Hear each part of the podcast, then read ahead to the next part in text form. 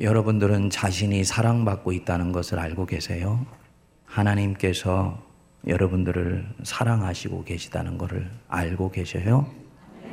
그래서 그 사랑이 여러분들로 하여금 숨쉬게 하고 여러분들로 하여금 때로는 견디게 하며 때로는 고난 가운데에서도 소망을 품게 만들고 각박해 보이는 세상 한복판에서도 사람들에 대한 경계심을 풀고 너그럽게 다른 사람을 대할 수 있도록 도와줍니까?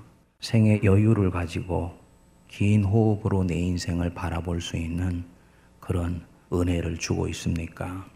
오늘 우리에게 주신 본문 말씀에 나오는 성령께서 사도 바울을 통해 주시는 이 고백은 한 사람의 인생 전체를 통째로 걸고 자기 인생의 그 길고도 험한 믿음의 여정에서 사도 바울이 승리하게 된 삶의 비결을 우리에게 가르쳐 주고 있습니다. 뭐냐? 하나님이 나를 사랑하신다. 사도 바울은 31절부터 39절에서 네 번을 스스로에게 묻습니다.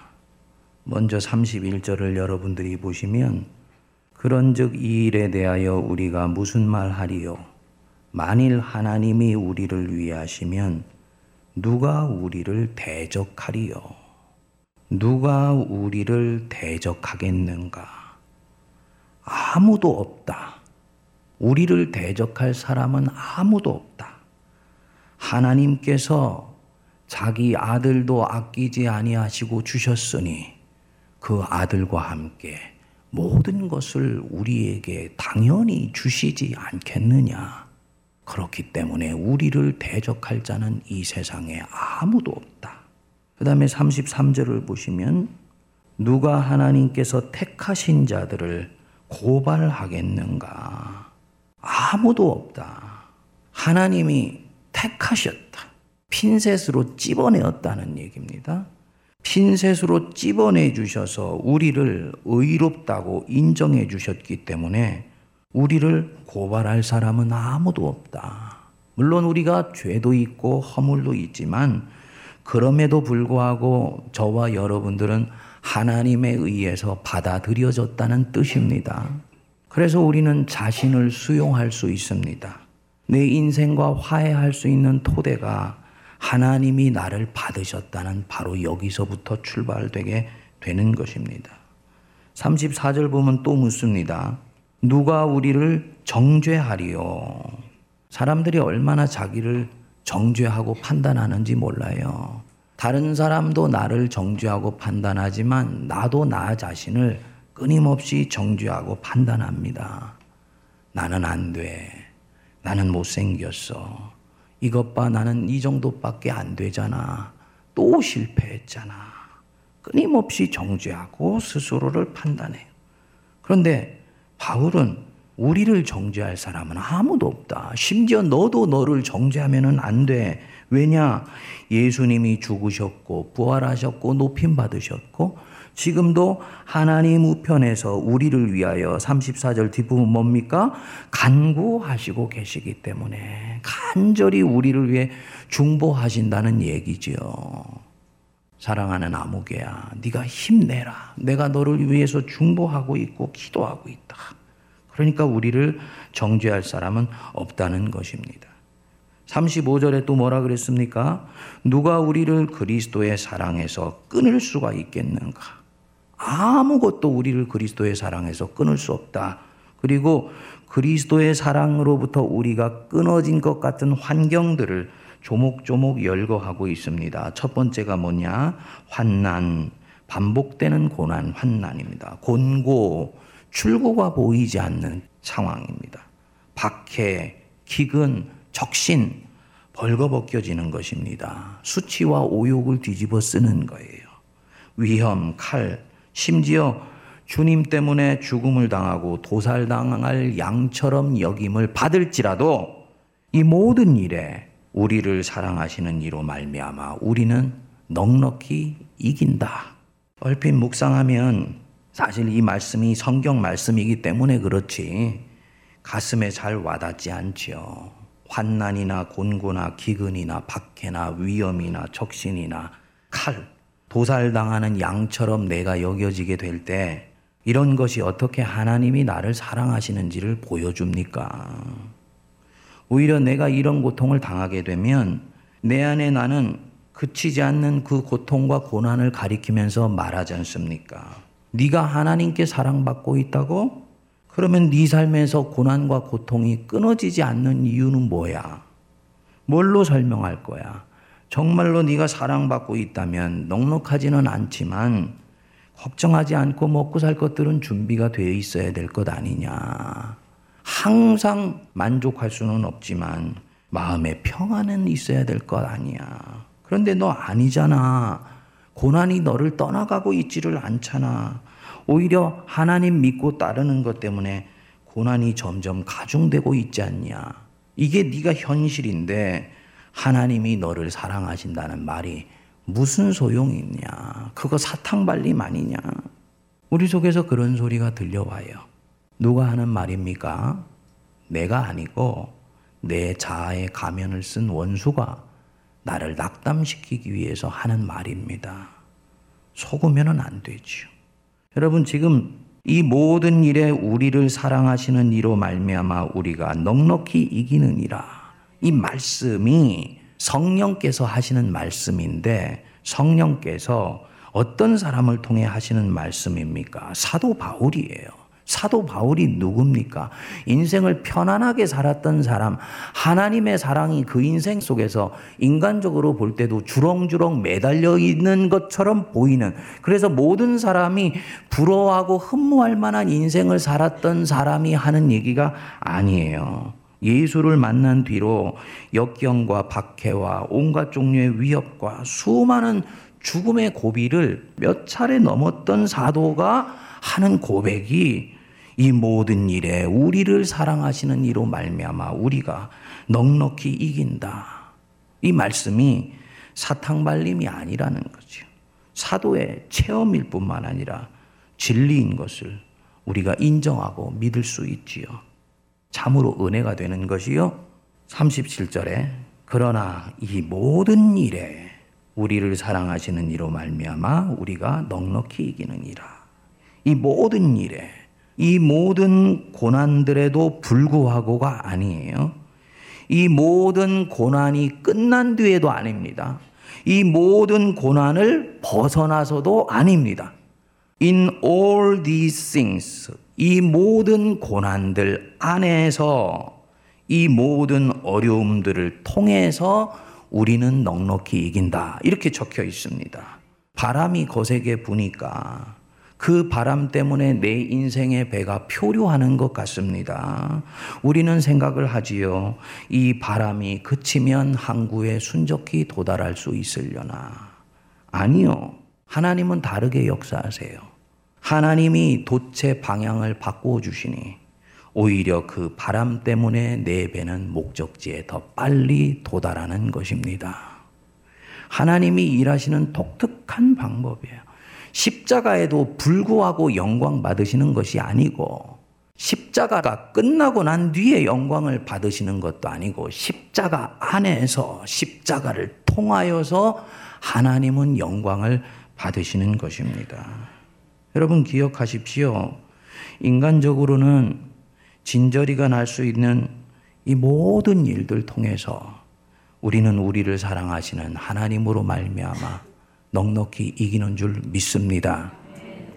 여러분, 기독교 신앙은 십자가 신앙인데, 우리 성도 여러분들은 십자가를 생각하면 무엇을 제일 먼저 떠올리십니까? 주님이 내 죄를 위하여 십자가에 매달려 죽으셨다. 그래서 나는 용서를 받았다. 그리고 이제 나는 절대로 영벌에 처해지지 않으며 하나님이 나를 천국으로 이끌어 들이신다. 맞는 말씀입니다. 그런데 더 중요한 것이 있습니다.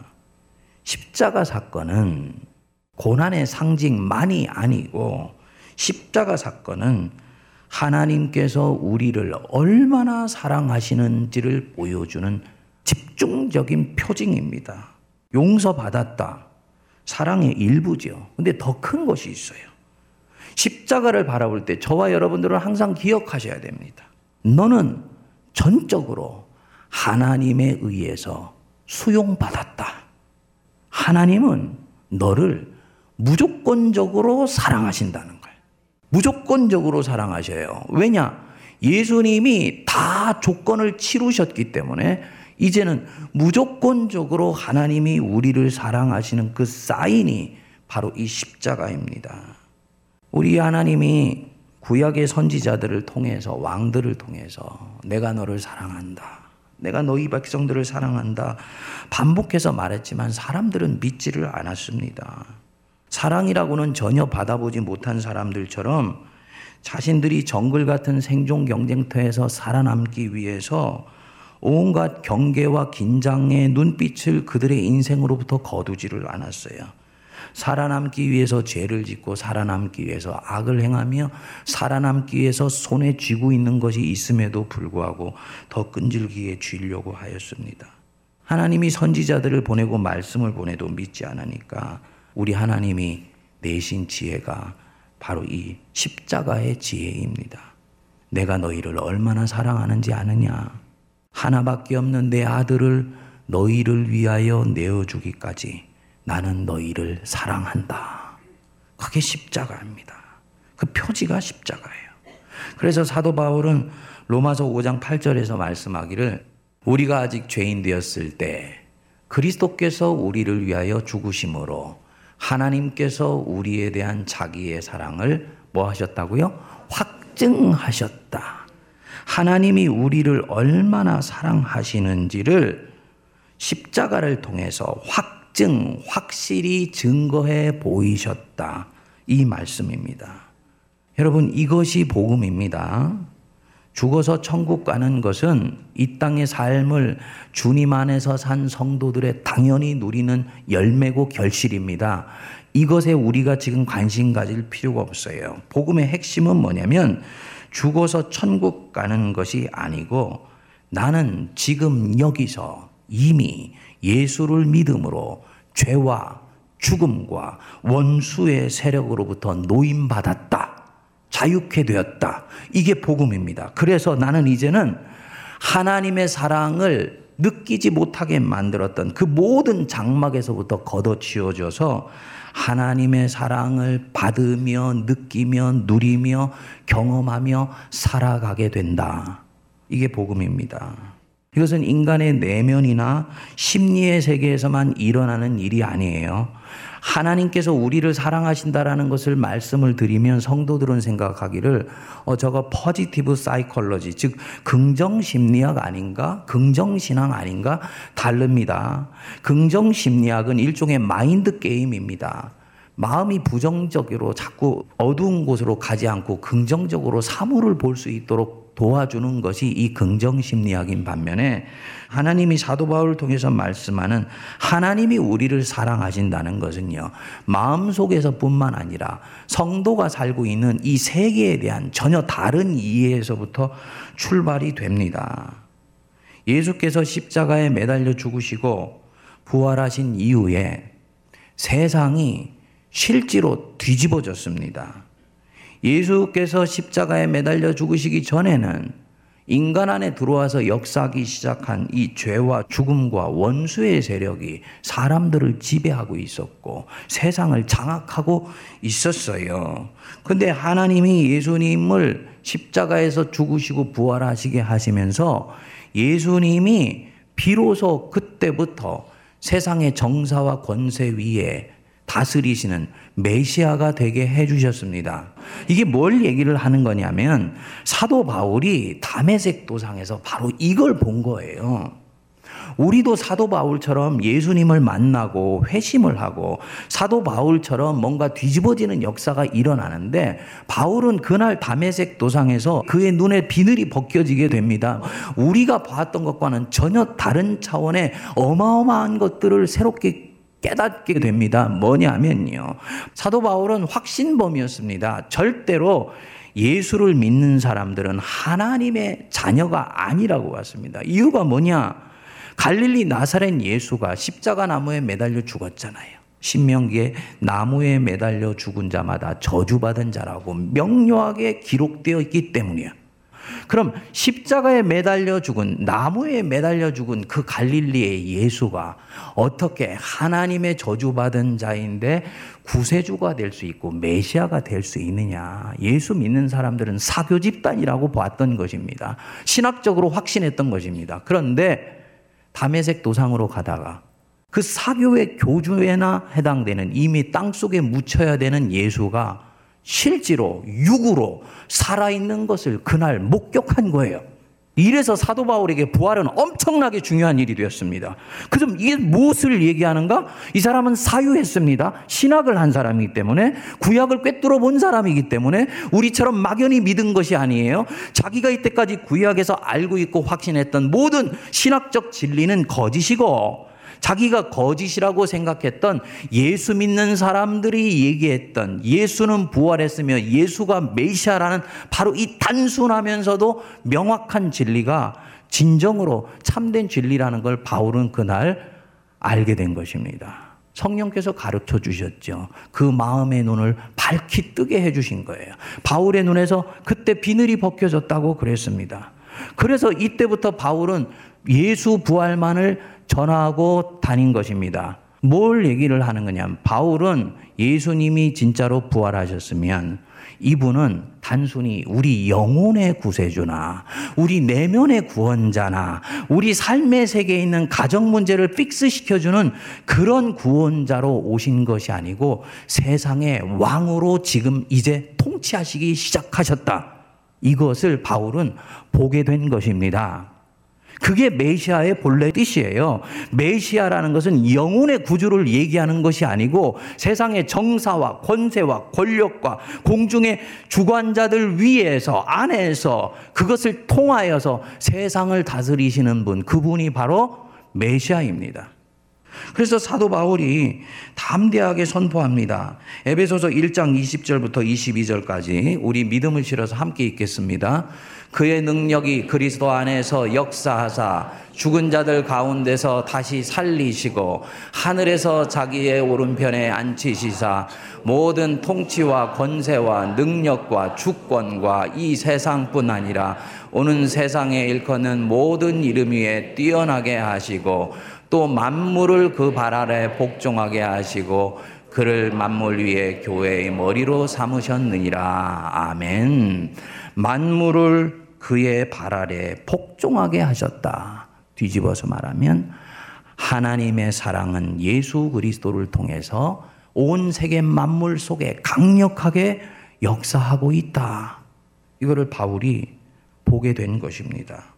무슨 뜻이냐 하면 현대의 그리스도인들은 예수를 내면의 주님으로만 고백하는 경향이 있습니다.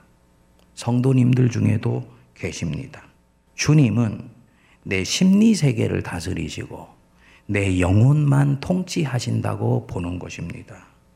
세상은 다스리는 자들이 따로 있다고 그들은 봐요. 그래서 근본주의적 신앙을 가지고 있는 사람들은 어둠의 세력이 다스리고 있다고 봅니다. 복음을 전하는 건 뭐냐? 어둠의 세력 속에 있는 사람들을 한 사람, 두 사람씩 빼와서 교회라는 새로운 세상에 갖다 놓는 것이라고 생각하는 것입니다. 이원론적 세계관이고요. 성경적인 세계관이 아니에요. 인문주의자들은 세상 통치자들이 다스린다고 봅니다. 이렇게 생각하니까 하나님의 사랑도 내 내면 안에서만 움직이고 교회에서만 하나님이 역사하신다고 보지요. 하나님의 능력을 지극히 제한하는 것입니다. 그런데 사도 바울은 그런 세계관은 전혀 성경적이지도 않고 영적이지도 않다고 말씀하는 것입니다. 만물을 그 발 아래 복종하게 하셨느니라. 세상의 왕이 되시는 하나님의 벗이요, 친구요, 그분의 백성으로서 우리가 살아가고 있는 거예요. 당연히 하나님의 사랑이 여러분들을 완전히 장악하고 있다는 것. 여러분 믿으실 수 있게 되기를 바랍니다. 하나님의 사랑이 예수 그리스도를 통하여서 미치지 않는 영역이 없다는 거지요. 교회에서만 하나님의 은혜가 충만한 것이 아니고 저와 여러분들을 힘들게 하는 세상의 회사나 직장이나 일터나 그곳만 생각하면 고개를 절레절레 흔들게 만드는 그곳도요. 여러분들이 믿음의 호흡을 깊게 하고 하나님 안에서 기도하면서 주님 이곳에서도 하나님 의 은혜는 역사하고 있습니다. 고백하면서 그 현장을 보기 시작하는 순간 여러분들은 전혀 다른 것들을 느끼기 시작할 것입니다. 이 세상은 하나님의 은혜로 가득 차 있습니다. 성도가 누구냐? 왕의 정원에서 살아가는 하나님의 백성입니다. 이것이 복음이에요. 왜 나는 그것이 느껴지지를 않을까? 하나님을 떠나 있기 때문이죠. 교회 생활을 하는 것과 하나님과 교제하고 사는 것은 전혀 다른 것입니다. 교회를 다니지만 이 세상이 하나님의 은혜로 충만하다는 것. 즉, 하나님 자신과 교제하면서 갖는 영적 파워를 성도들이 누리지 못한다면 그는 자기의 신앙을 점검해 봐야 됩니다. 하나님을 떠나 있을 가능성이 대단히 높은 거예요. 창세기 3장에 아담과 하와가 범죄한 이후에 일어난 일이 그려져 있지요. 하나님이 아담과 하와를 찾아왔습니다. 아담아, 네가 어디에 있느냐? 아담이 대답했습니다. 창세기 3장 10절을 보면 이르되 내가 동산에서 하나님의 소리를 듣고 내가 벗었으므로 뭐 했다 그랬습니까? 두려워하여 숨은 나이다 그랬지 않습니까? 여러분들 보세요. 지금 아담과 하와가 어디에 있습니까? 에덴 동산에 있어요. 에덴 동산이 어떤 곳인가요? 하나님의 보호를 받고 그분의 사랑을 받으면서 살고 있는 곳이 이 에덴 동산입니다. 그런데 죄가 들어오게 되니까 하나님을 밀어내게 되고 하나님을 밀어내게 돼서 자기들이 하나님으로부터 떠나게 되니 자기가 에덴 동산에 있지만 그 에덴은 이미 낙원이 아니라 두려운 곳이고 부담스러운 곳이고 심지어는 자기를 삼킬 것 같은 장소가 되어서 자기가 거기에 해침받지 않으려고 무화과 나무로 옷을 해 입었던 것입니다. 그 뒤 이들이 에덴에서 몸이 쫓겨나지요. 그렇지만 이미 그들은 그 몸이 쫓겨나기 이전에 에덴에 있지만 에덴을 상실해 버린 것입니다. 하나님을 떠나고 하나님을 마음에서 밀어내니까 일어난 일입니다. 사랑하는 여러분, 하나님의 품으로 돌아오시기 바랍니다. 제가 이 강대상에서 반복해서 설교하면서 여러분들에게 지속적으로 주님의 마음으로 권면하는 부분이 있잖아요. 종교 생활하는 것이 하나님을 만나는 것은 아닙니다. 오히려 내가 종교 생활을 하고 있다는 것, 어떤 의식에 참여하고 있다는 것이 나로 하여금 하나님과 접촉하며 교제하며 만나고 있다라는 잘못된 시그널을 나에게 주게 되어서 진정으로 내가 만나야 되는 그분으로부터는 오히려 멀어지게 되는 경우들이 2000년 기독교 역사상에 얼마나 많았습니까? 이미 예수님이 이 땅에 오셨을 때 바리새인들과 사두개인들이 바로 그래서 예수님을 밀어냈지 않습니까? 하나님의 품으로 돌아오시고요. 그분의 존전 안에서 납작 무릎을 꿇고 엎드리십시오. 완고한 자아의 성에 갇혀서 잡아먹히지 않으려고 들짐승처럼 경계심을 풀지 못하고 살아가는 그 인생의 곤고함으로부터 저와 여러분들이 내려놓아질 수 있는 힘이 바로 여기에 있습니다. 하나님 은혜의 품으로 돌아오세요. 그 품에 안기는 순간 내가 종교의 허울이 아니라 하나님의 은혜의 품에 안기는 순간 하나님이 얼마나 여러분들을 이때까지도 사랑하고 계셨는지를 알게 되면서 여러분들 마음 속에 있었던 모든 인생의 멍해와 빗장이 풀려지고 인생의 눈덩어리가 눈 녹듯 녹아내려는 은혜가 임하게 될 것입니다. 저와 여러분들 바로 그 왕의 정원에서 겉껍데기 뿐인 에덴 동산이 아니라 이제는 실제로 우리가 왕의 정원에서 사랑받으면서 믿음과 소망과 사랑 안에서 살아가는 새로운 믿음의 여정을 시작할 수 있게 될 것입니다. 기도하겠습니다. 살아계신 하나님 아버지, 하나님께서 우리를 위하시며, 하나님께서 우리를 품으시며, 하나님께서 우리를 살피시며, 하나님께서 우리를 보호하시건만, 우리가 무엇에 의해서 정죄받으며, 그 누구가 우리를 대적하며, 누가 우리를 우리 주 예수 그리스도 안에 있는 하나님의 사랑으로부터 끊어낼 수 있습니까? 이 모든 일 안에서 오히려 하나님은 우리를 이기게 하시고 넉넉히 고난의 강을 건너게 하여 주시며 더욱더 하나님의 은혜의 깊은 세계 안으로 들어갈 수 있도록 도와주실 줄 믿습니다. 성도들 인도하여 주셔서 하나님의 품에 새롭게 안게하여 주시고 그 주님의 품으로부터 주님이 따뜻하게 이미 만들어 놓으신 이 은혜의 정원 세상 한복판에서 하나님 백성답게 당당하게 살아가게 하여 주옵소서 예수님 이름으로 기도하옵나이다. 아멘.